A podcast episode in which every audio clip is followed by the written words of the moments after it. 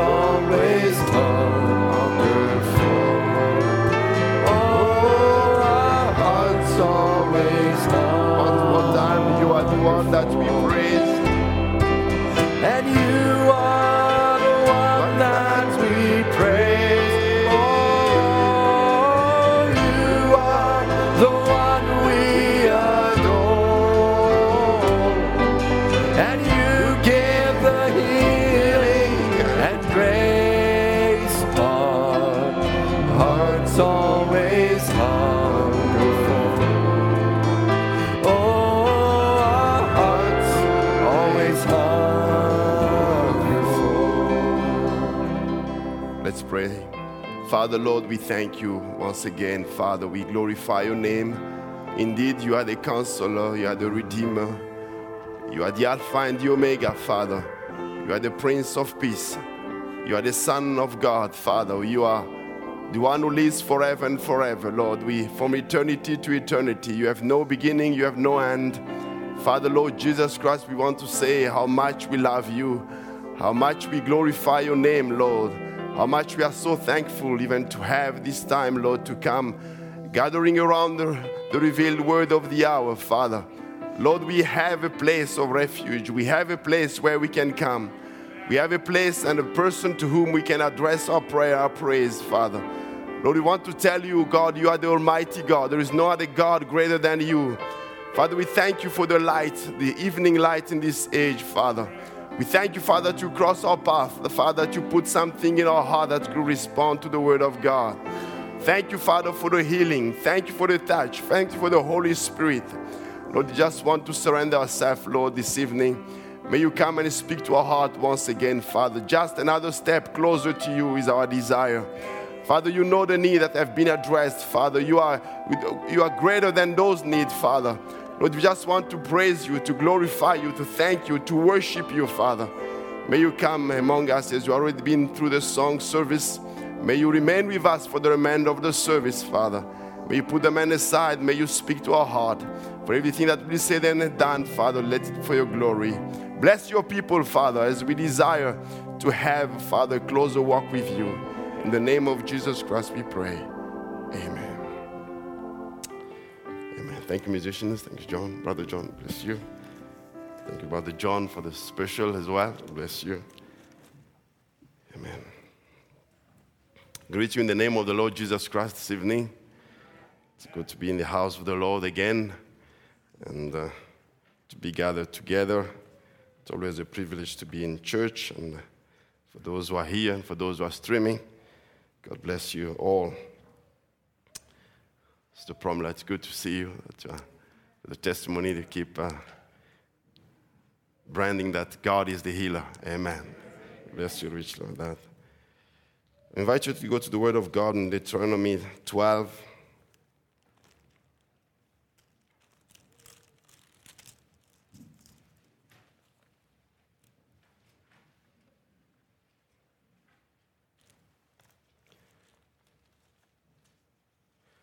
Greetings from Brother Zeke and Restore the Word Fellowship. So we're there on Sunday morning. And uh, just God bless you and uh, believe that um, good service is also here. So I don't know they had a chance to listen to it, but uh, it was a service that uh, speaking to all of us. Amen. And, uh, just uh, heard uh, I was there in the evening. Thank God for that. God bless you, Pastor Ed, for the inspiration. Deuteronomy 12, 3 to 11. And you shall overthrow their altars and break their pillars and burn their groves with fire.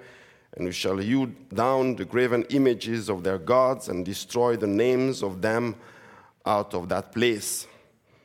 You shall not do so.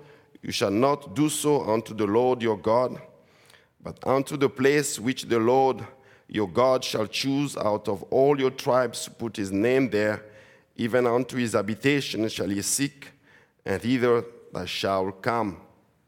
And thither you shall bring your burnt offerings and your sacrifices and your tithes and your eve, heave offerings uh, of your hand and your vows and your freewill offerings and the firstlings of your herds and of your flocks. And there you shall eat before the Lord your God, and you shall rejoice in all that ye put your hand unto, ye and your household, wherein the Lord your God has blessed thee. You shall not do after all the things that we do here this day, every man whatsoever is right in his own eyes. For you are not as yet come to the rest and to the inheritance which the Lord your God giveth you. But when you go over Jordan and dwell in the land which the Lord your God giveth you to inherit, and when he giveth you rest from all your enemies round about, so that you dwell in safety, then there shall be a place which the Lord your God shall choose to cause his name to dwell there. Thither shall he bring all that I command you your burnt offerings and your sacrifices, your tithes and your heave offering of your hand, and all your, cho- your choice voice, vows which ye vow unto the Lord. May God bless his word and can have a seat.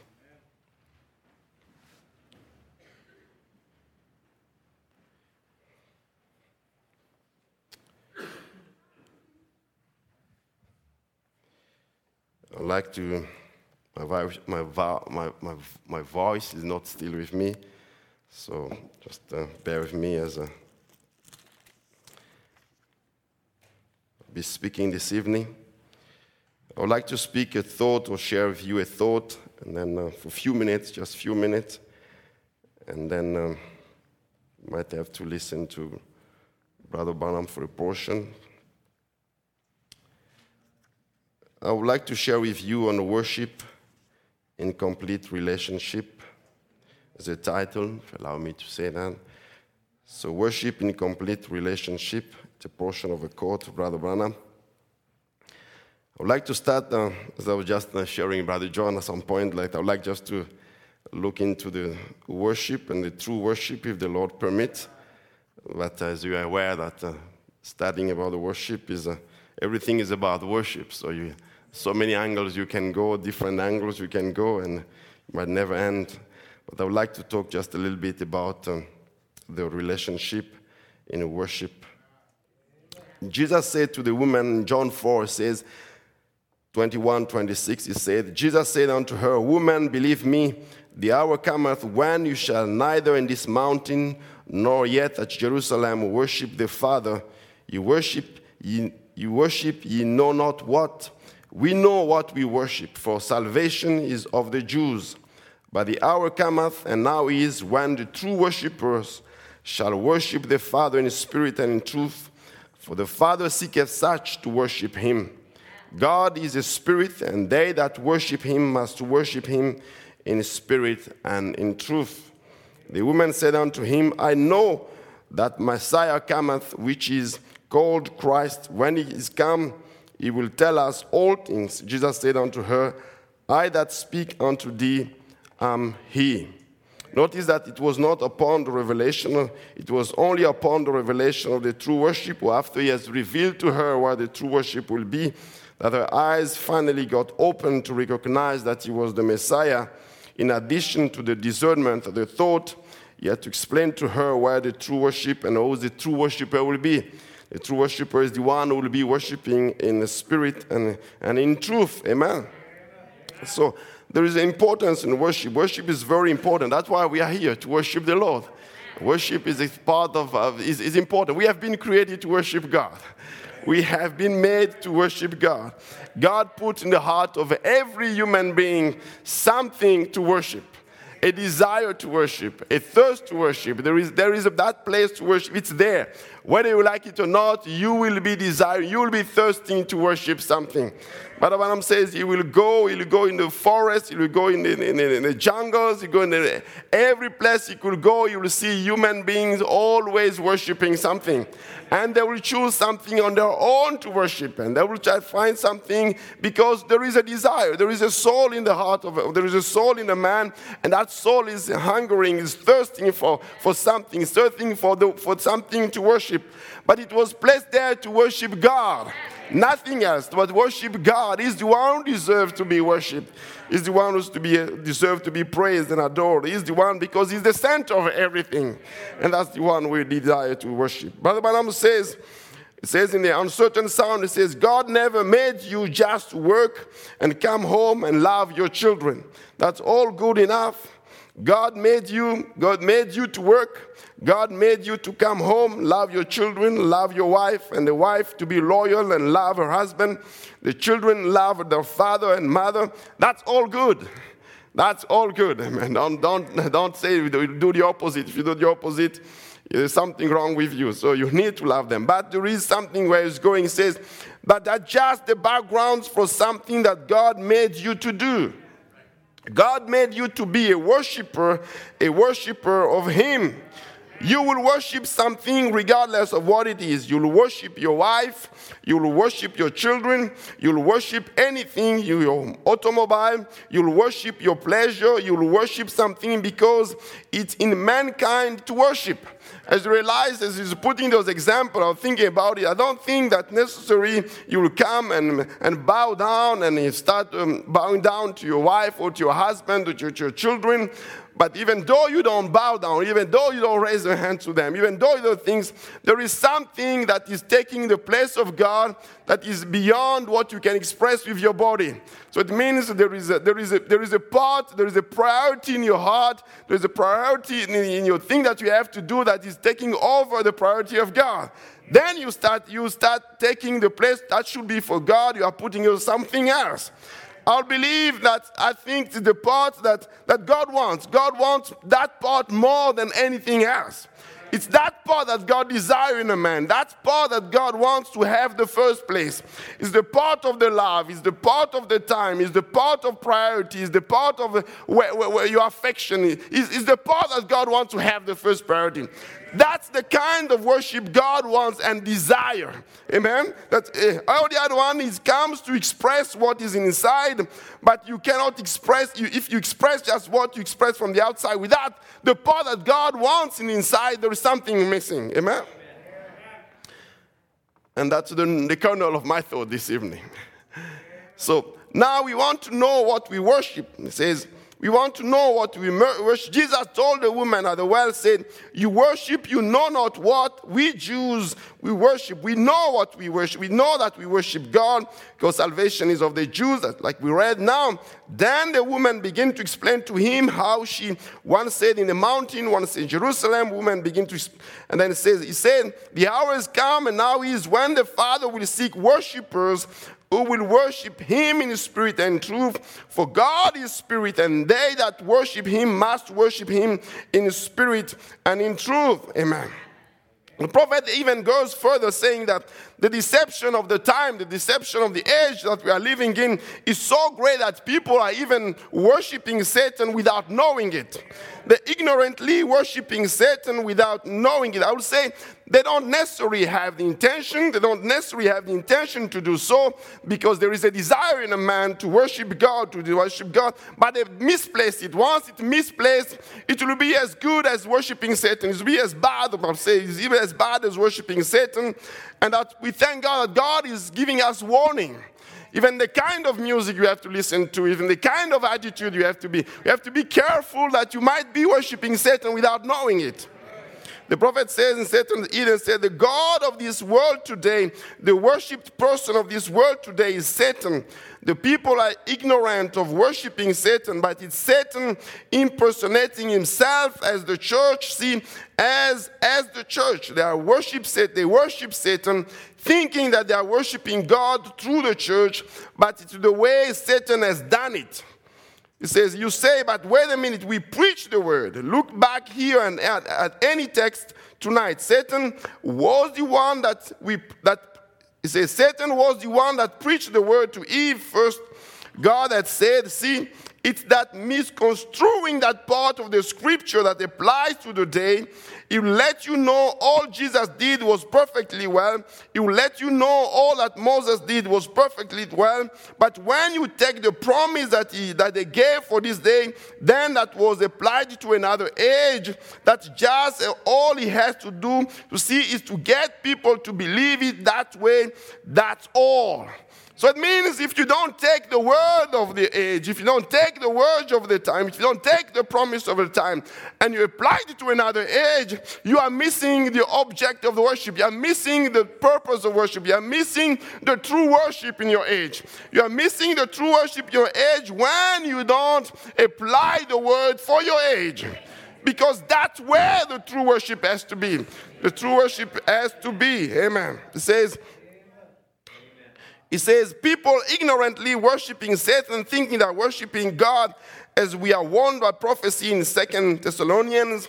And I'm skipping this body to save, uh, save time. He says, Then people worshiping Satan in this day, thinking that they're worshiping God, but they're worshiping Him through a creed, a man made denominations, and creeds that brought the people right down to the greatness, to the greatest deception that the world has ever known of no matter how much the word of God promised for this day is preached and vindicated, they still don't believe it. That's why it's important to listen to the word of God. Amen. Because word of God removes the unbelief. Faith comes by hearing and hearing by the word of God. It's a privilege and it's a blessing to be under the sound of the voice of God in this last age and listening to the voice of God. It's removing the unbelief, it's removing the decep- deception of the enemy, and it's helping us to worship God. God had angels, but they could not worship Him as good as God wanted His own sons and daughters to be worshiping Him. Amen. Glory to God. The angels won't even understand the songs that of redemption that you will be singing because they don't know what the redemption is. Amen. They've heard about it, but they have not experienced what redemption is. But the sons and daughters of God has experienced what redemption is. I was lost, but now I'm found. I was blind, but now I can see. Oh, praise be to God that He rescued me, He touched me, He changed my life. Oh, what a mighty God He is. He gave me deliverance. He healed me. He restored me. That's what the song of the believer will be. They will be singing a new song. We used to be slaves, but now we are not slaves anymore. Glory to God.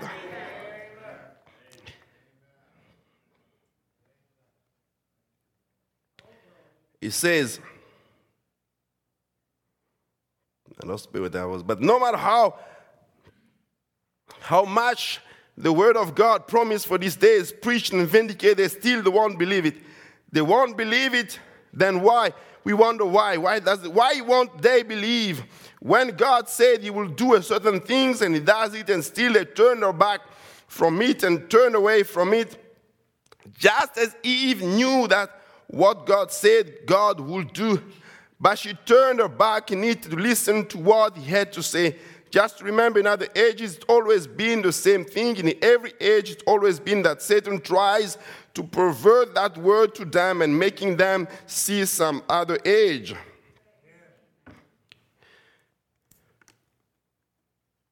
Me, my throat is itching a bit.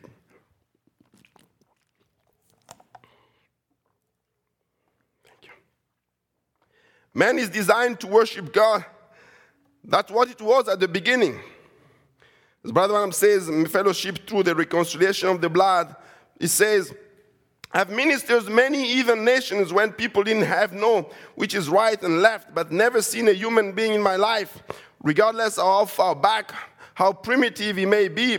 But what he worships something, he will worship the sun, he will worship the wind, he will worship the stars, he will make an image of something because it's just in him, it's an instant to worship, have fellowship, that in our duties to take even the message of the living God, it's, it's our duty to take even the message of the living God, and that duty has not diminished. It's still the same there. Have the burden for missionary work.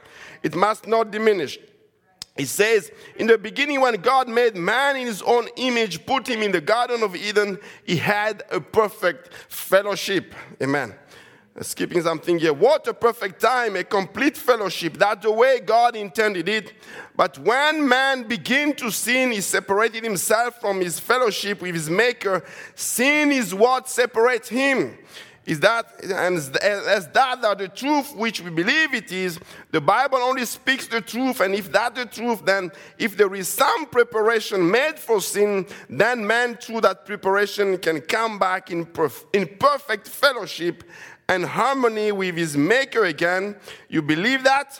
That's right. You can only find a way we find that we find we want to find the remedy.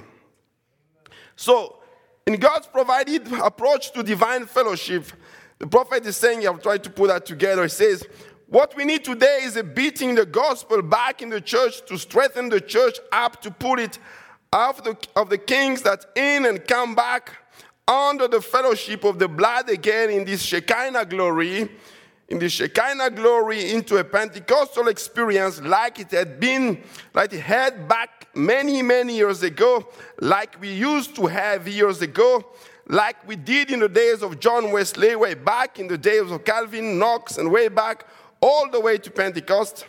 What we need is a relationship again with God. Till men are willing to die out to themselves in the secret chamber with God until new life is produced, until they become a new creature. Let a man do that. So God is saying we, we need, what we need is a relationship. Even being, I'm saying, even before even you go to the worship, you need that relationship with God. It's important to have that relationship with God to make the full value of the worship with the worship to God.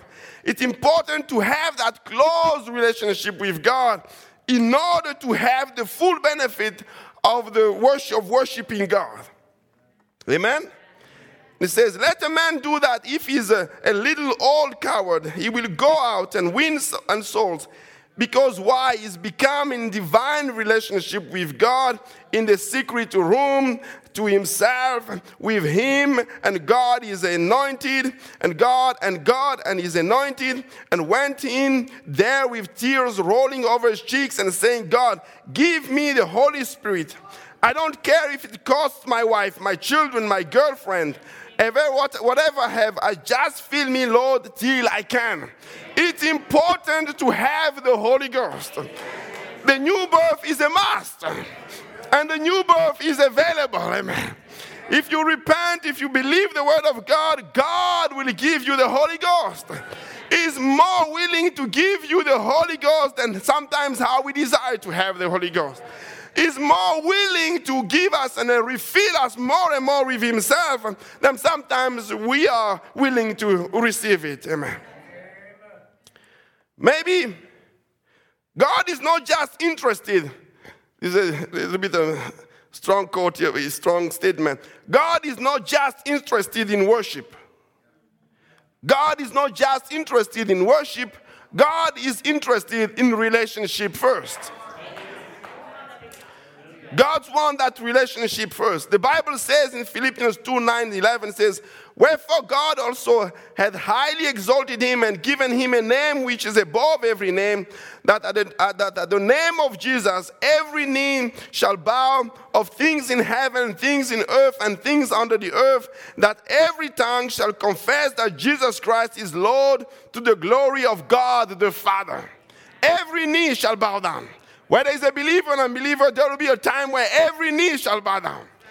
But God wants the knees that will bow down and will have value with them is those who have been under a close relationship with Him. The centurion, the Roman centurion, he had at some point testified that this is really the Son of God. But that time when he testified, it was too late for him because he was not in that relationship with God. We want to be in relationship with God. The bride is in relationship with God. That's why the prophet said, I don't call you church anymore. Church just worship, but I call you bride because I want you to come to a closer relationship with me, and I know that worship will come.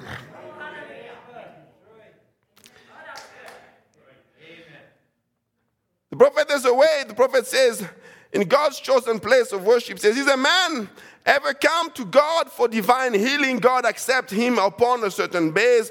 The next man comes, is God to accept him the same way. If he or he did wrong when he accepted the first man. God made the basis that he will meet a man on.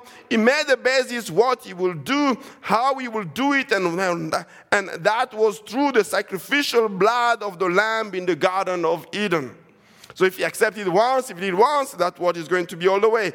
The prophet continues, says, God never no time ever changed it. He decided how he will save man. We've tried today to educate man into it. We've tried to school them, tried to educate them, tried to denominate, tried to do all those other things, or kind of things, bring them to shake them and baptize them in every other way there is, bring them in by letters, but still remains the same God meets a man under the shed blood of the Lamb Blood was God's way in the beginning, blood is God's way tonight. It's good to do penance and, and, and all these things. I don't ever say it properly, but you understand. But salvation only comes through blood.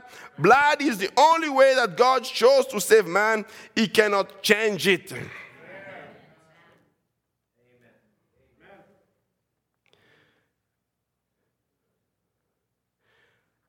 The worship also requires a place of worship. The Jews had a geographical place of worship. God told Abraham in Genesis 22, verse 2, he says, He says, Take now thy son, thy only son Isaac, whom thou lovest, and get thee into the land of Moriah, and offer him there for a burnt offering upon one of the mountains which I will tell thee of. So he didn't ask him to go to a different place, didn't ask him to another place. He told him a specific place where he has to go in order to, in order to offer the sacrifice. You have to go at the mountain, the land on the mountain of Moriah. That's the place we have to go. That's the place I've chosen. God has a place of, of worship that he has chosen. If you go in a different place, your worship will not be accepted. After God spared Isaac, the Bible says in Genesis 22 13, 14, it says, Abraham lifted up his eyes and looked, and behold, behind him a ram caught in the, in a thicket by his horns. And Abraham went and took the ram and offered him up for a burnt offering in the stead of his son. And Abraham called the name of that place Jehovah Jireh. As it is said to this day, in the mount of the Lord it shall be seen, or Jehovah sees, Jehovah Jireh, Jehovah sees. He didn't call the ram Jehovah Jireh, he didn't call Isaac Jehovah Jireh, he didn't call himself that way, he didn't even call God that way, but he called that place Jehovah Jireh simplifying in type that there will be a place where there will be a sacrifice, and that place will be the real Jehovah Jireh. About a thousand years after that, we know the story.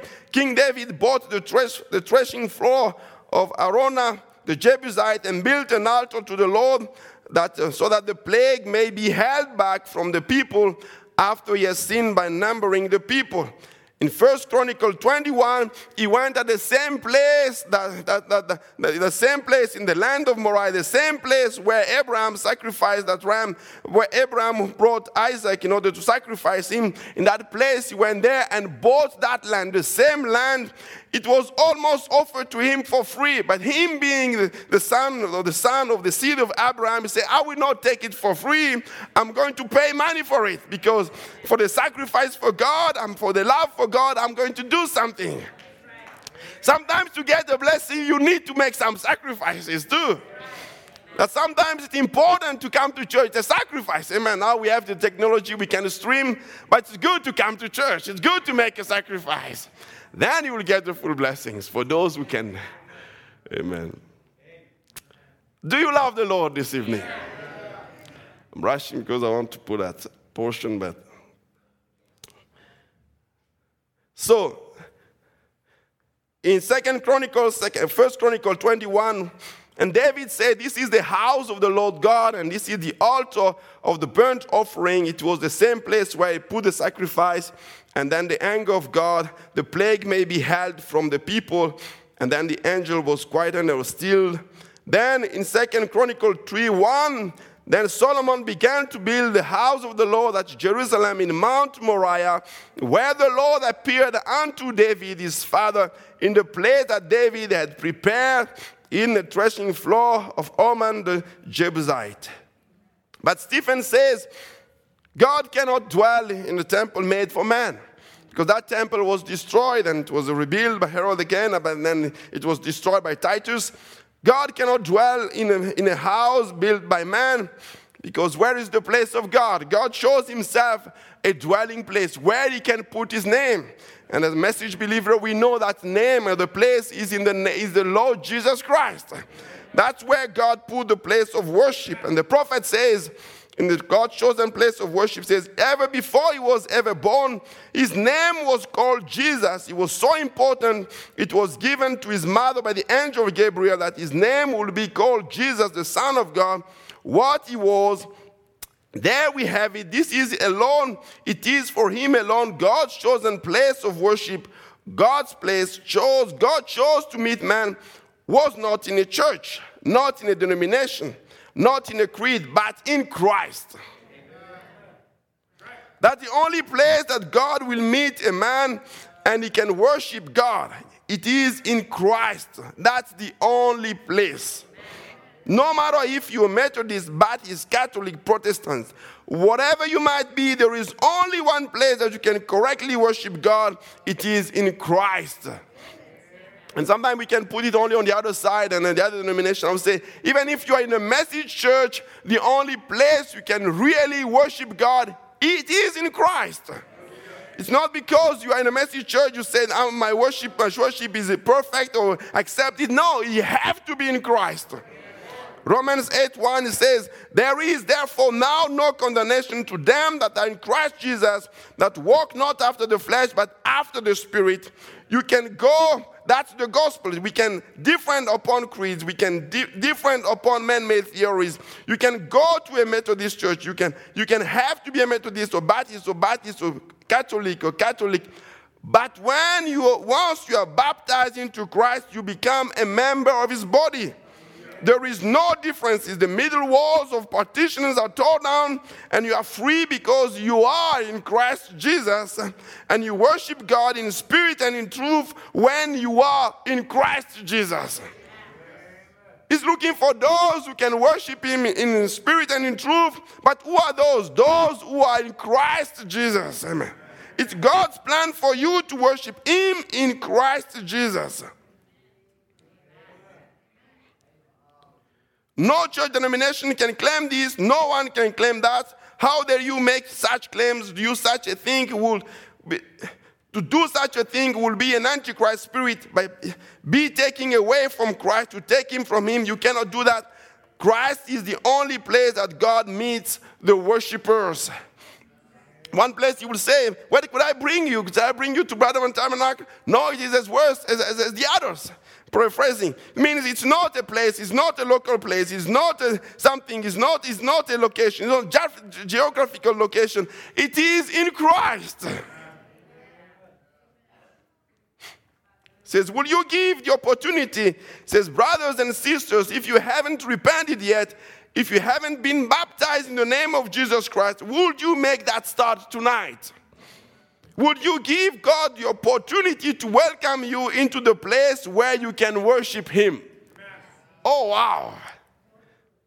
Remember, outside of there, there is no place that God promised to meet you and welcome your worship. You say, Brother Branham, I worship just as sincere.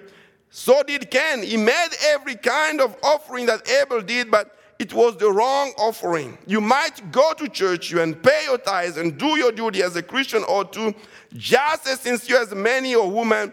I've stood here now for some 30 years, going to sit here and streaming the same message. I'm getting old. I can't be with you too much longer. But remember, in the day of judgment, my voice is recording, and to speak out against you, there is only one place that God puts his name, and that's not in a church, but in Jesus Christ.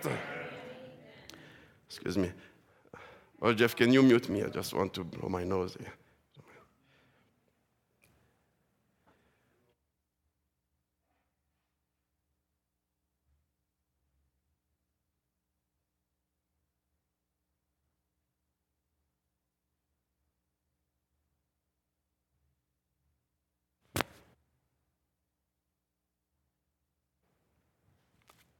Sorry. So it's not in the church, but Jesus Christ. There is only one place of worship, only one place. Excuse me.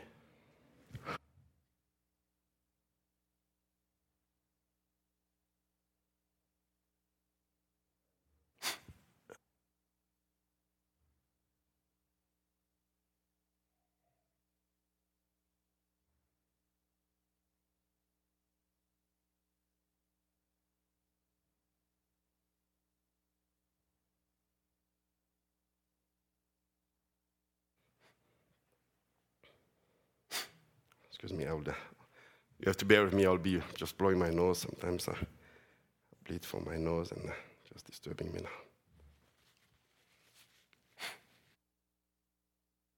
Disturb you? I'm okay. I'm okay. So, um, that's supposed to be the message of the hour. Brother, can you just put the tape then? You know, can have some time.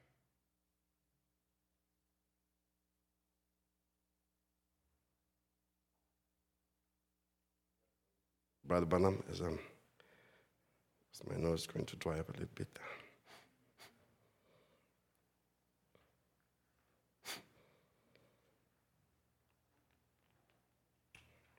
That's the minute. Let's examine it by the Word. Say, I wouldn't worship an idol. That doesn't altogether mean you worship an idol. You just have to be idle, doing nothing. Go to church. That's all right. Go back home, do nothing about it. Brother, a real born again man or woman can't stand still. There's something in them. They got to testify. They got to do something. They're bound to do something. They can't hold their peace. Listen, neither be idolaters as they were, some of them, as it is written. The people sat down to eat and drink and rose up to play. What's Paul talking about? Examples. They were baptized into the church. They absolutely had a correct baptism. Was three times forward, backward in the name of Father, Son, Holy Ghost, Jesus only, whatever it was, they had a correct baptism. Amen. They were baptized right. We fuss and stew and argue about little things like that. What good does it do? You're leaving off the main principle. Our churches are separate over baptism. Certainly. Then you say, oh, hallelujah. They haven't got the spiritual blessing we have. There's old cold farmer. Glory to God. I eat the real man of God. I know it's truth. That's, exactly the truth. But what difference does that make? You say, brother, our, the, the Holy Ghost really falls in our church. That's good, but what difference does it make to you? If you're not the right kind of a vessel it's falling in. Remember. Oh, you say, I'm sincere. So were they. They left their homes and went out, even put their neck out for death to follow. They did a lot more than what we have to do. They didn't have one thing to do Just think. The Bible said, In vain do they worship me. In vain do they worship me. Absolutely true worship in vain. Where did it begin at? Come from the Garden of Eden, Cain. He worshiped God just the same as Abel did, but in vain he worshiped him. Yes, sir. There's the way that seemeth right unto a man. You say, well, why is it? Now I've repented. Why is it I'm not all right? I repented. I think I'm just as good as anybody else. I go to church, I've been baptized. I get the blessings of God. I love a good sermon. I love the Word of God. I like to read it. And I get spiritual blessings too. And hallelujah, I can prophesy. I can speak with tongues. I've done all these things. And you mean to say it's in vain? I'm not saying it's in vain. But it's possible that it could be in vain. Right. It depends on what you are in there. Right. It's what you are that's receiving this. If you're not born again, if there's not actually something in you, then it's in vain. All the blessings I have nothing to do. Now just one more. Neither let us commit fornication, as some of them committed, and fell in one day three and twenty thousand. Commit fornications, that's spiritual fornications. We had time, the Sunday school was over. Spiritual fornications. Neither let us tempt Christ, as some of them also tempted and were destroyed of serpents. Neither murmur ye, as some of them murmured and were destroyed of the destroyer. Murmuring, lusting, mixing the world with your religion, going out. God loves purity, real pure. This morning I was talking. I thought, what, now in closing, I thought this. What is any sweeter in a man's life? What is any sweeter than to come home when he's tired and weary with his little bucket in his hand from working all day or plowing or whatever he might be, to walk in and have a lovely wife to meet him at the door, sit down on his lap a minute and brush his brow a little and kiss him on the cheek and put her arms around him and say, Dear, I, I know you're tired. You've worked so hard. Give him consolation. How that he knows that that arm is around him is absolutely his. It's his. Never is it around any other man or any other desire. The kiss that's on his cheek is from real, pure, holy heart that just loves him and him alone. How it makes you, I know, makes you stick your chest out and say, well, I'm not so tired after all. See? That's it. It does something to you. I want to tell you something. But what if that kiss is placed on his cheek and he hasn't confidence? It might have been on some other man's cheek. What if them arms around him has embraced everybody still desiring to do the same? It won't mean very much. There's not much help there. Why? Now, in the beginning, they were one. God, when He made man, He made him a dual person, both male and female. He separated him in flesh and put him here on earth in flesh, and the female part was still in spirit. Look, friend, God was so careful. Oh, how this, don't let it leave you. God never got a handful of dust and made it Eve. She'd been a different creation. And she's not a creation, she's a byproduct. And God goes over in the heart of Adam, this rib right out from under his heart, and takes the rib and makes a wife. And the very part of Adam's spirit was in the woman, and they two are one. Soul, body, spirit, they are one.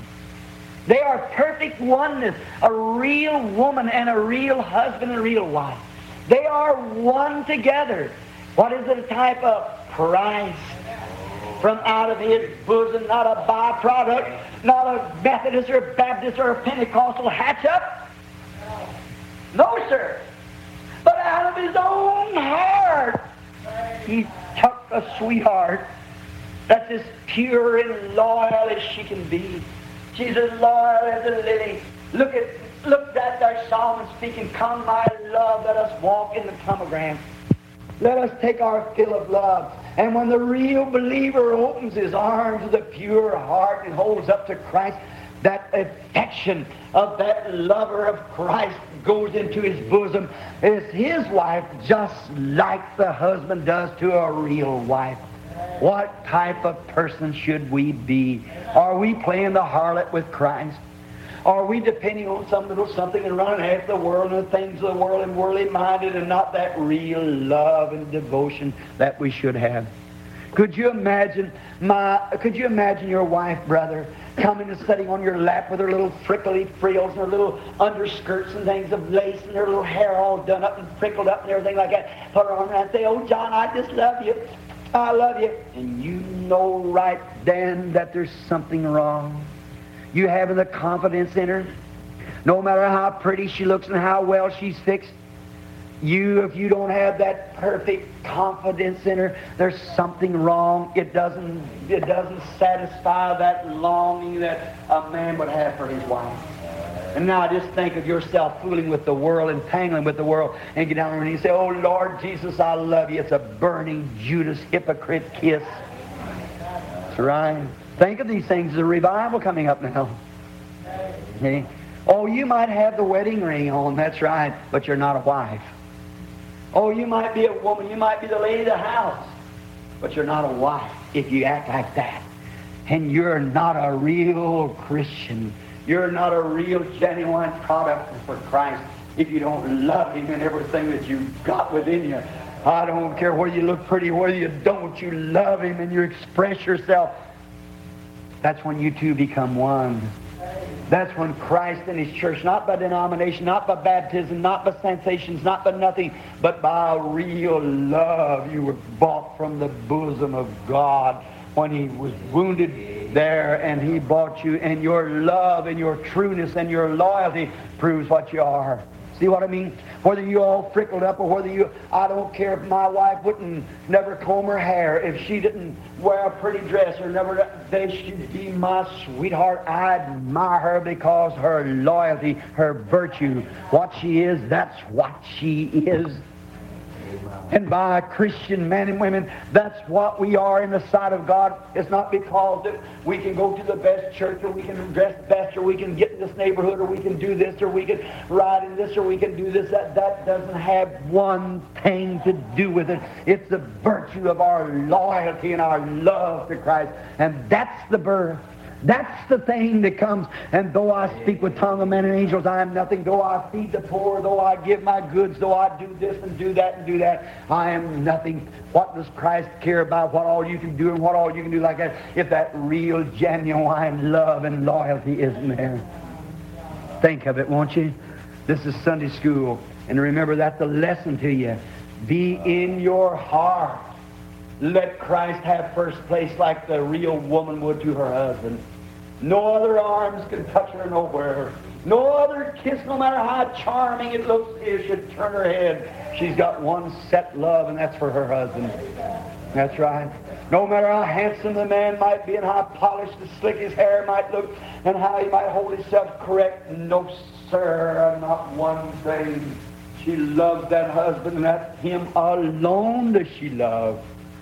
She forfeits all of her virtues and all of her kisses, all of her lovings and everything is to her husband and him alone. See what I mean? And you forfeit everything of the world, no matter how good it looks, how pretty it looks, and how fascinating it looks. Your virtue is what you're counted by. You say, well, hallelujah. I, I know I got it because I did this. Hallelujah. Enough tipper to fight a buzzsaw. Let me tell you, brother, it takes virtue that Christ respects. Though I speak with tongues as men and angels, though I pour forth blood out of both hands, though I shout and dance in the Spirit, though I eat the Word of God and love it, though I drink from the same spiritual rock that the rest of them does, though I clap my hands just as loud as the rest, though I can cry crocodile tears, though I can do all this, but if that real, genuine, real Christian virtue isn't there to Christ, you become as a sounding brass and a tinkling cymbal. Paul was warning his church of this, the Corinthian church, which was all mixed up in all kinds of fantastics. I'm warning you, friends. Remember, I'll have to answer for you there at the day of judgment, and your blood won't be upon me. No matter how loyal you are to anything else, be loyal to Christ. Remember that as we pray. Blessed Heavenly Father, in this present estate we come now and confessing all of our wrongs. Oh, be thou merciful, merciful God. And we pray that you'll look down into our hearts. And in the, this hour, while we're waiting with our heads bowed to the dust, look into the heart of the old man, into the heart of the elderly women, into the heart of the middle age and the young, even the little children. And may we examine ourselves. We are coming into that holy week that we celebrate as Good Friday and Easter, the resurrection. Though this year we might have been loyal to church, though we might have taken communion, though we might have shouted, we might have done many things, but oh God, look down into my heart. I talk for myself. Look into my heart into the heart of this people here this morning and examine us, Lord. If there be something that takes the place of Christ, oh God, take it away. If it's laziness, just insufficiency, if it's whatever it might be, I don't know, but God, take it from us.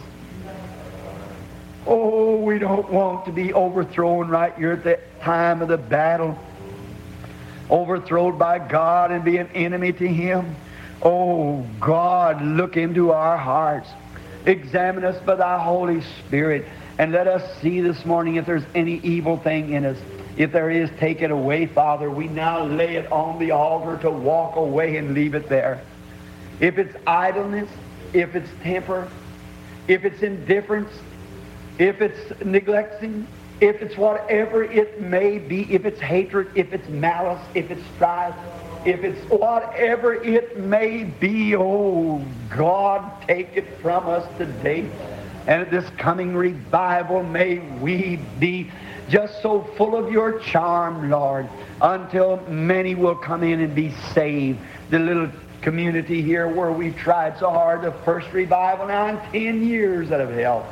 Now I pray that you'll give us that real, real spirit in our hearts and may it anchor there for eternity. Grant it, Lord. Make us to examine ourselves, we married people, by the way we treat our wives, how true we are, or how true our wives is to us. And may we just get in our hearts this morning how we'd think of something like that happened in our home. And then may we turn our affections towards you and say, Oh, God, be merciful to me. Oh, if, if the wife would just about every once a month just come by and put her hand on yours and say, Dear, I love you, and walk on. Oh, how it would seem she was neglecting me. How it would seem that something was wrong. And God, when maybe once a month or once when we go to church, we offer a little prayer. Oh, you are our love, our, our, our communion all the time, that our thoughts and our intents of our heart will be stayed on thee. Granted, Lord. Oh, keep our hearts so set on thee that the things of the world will become blind and so indifferent. Granted, Lord. Hear us now and bless us in the further part of these services. We ask in Christ's name, amen. Now the Lord bless you real good. And I, sorry I've taken up a few extra minutes there after Sunday school was dismissed. And I pray that God will bless you. I didn't say these things. This is out of God's Word. They were examples to us. They're examples. And now look, friend, How would you feel if you know the wife that was kissing you was a betrayer? Think of it. Study it for a while. What would you think now when you come to God in a betrayer? Don't do that. Let's be real. You don't have to take a sensation. You don't have to take something different when the whole skies are full of the real, genuine love of God. Why take a substitute when we can get the real? It's for you. Now may the Lord bless you as a turn of service to our pastor.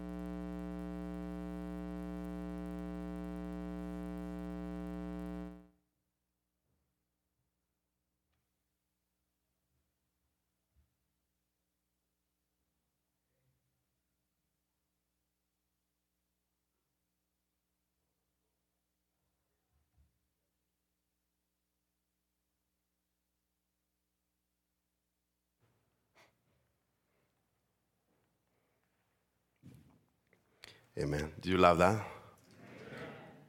The prophet says in God's provided approach to divine fellowship, says, What we need today, brother, is a worship under the blood, a worship in complete relationship to die out. Amen. That's what we desire. God, I just want to have a close relationship with you individually. Amen. Don't just make the church the only place where you have to worship God. Worship is more than a song, it's more than a song service, it's more than preaching, it's more than worship is a life. It's a life with Him. That's what real worship is. Amen.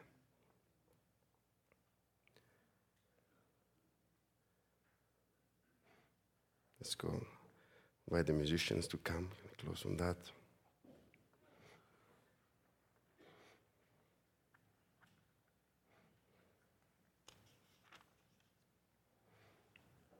Excuse me for the episode. Yeah, keep praying for me. I'm also fighting a demon um, trying to disturb me from time to time. It's just my nose bleeds uncontrollably sometimes, and uh, check on that. But I don't know what, what's going on. But just believe God is the healer. Amen.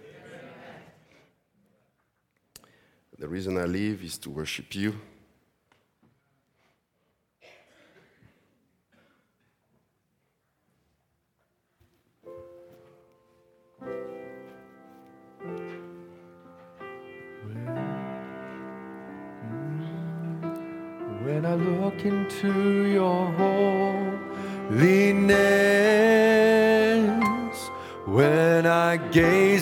Gaze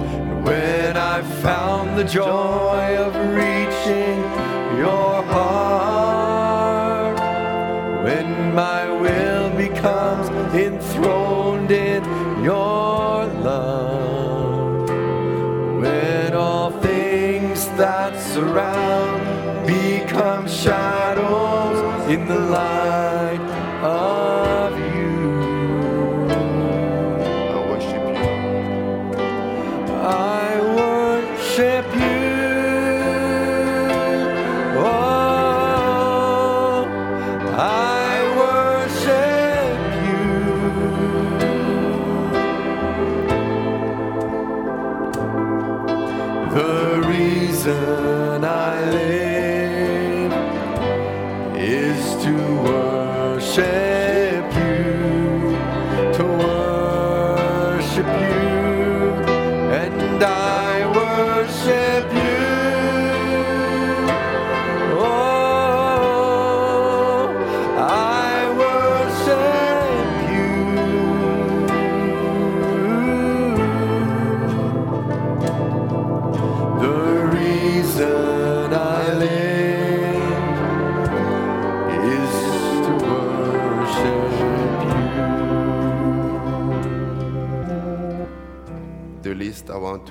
is all my all. It's one of the verse. Uh, all I want to give is my all. That's all. The power of your love. Let's sing the power of your love. Lord, I come to you. Let my heart be changed, renewed.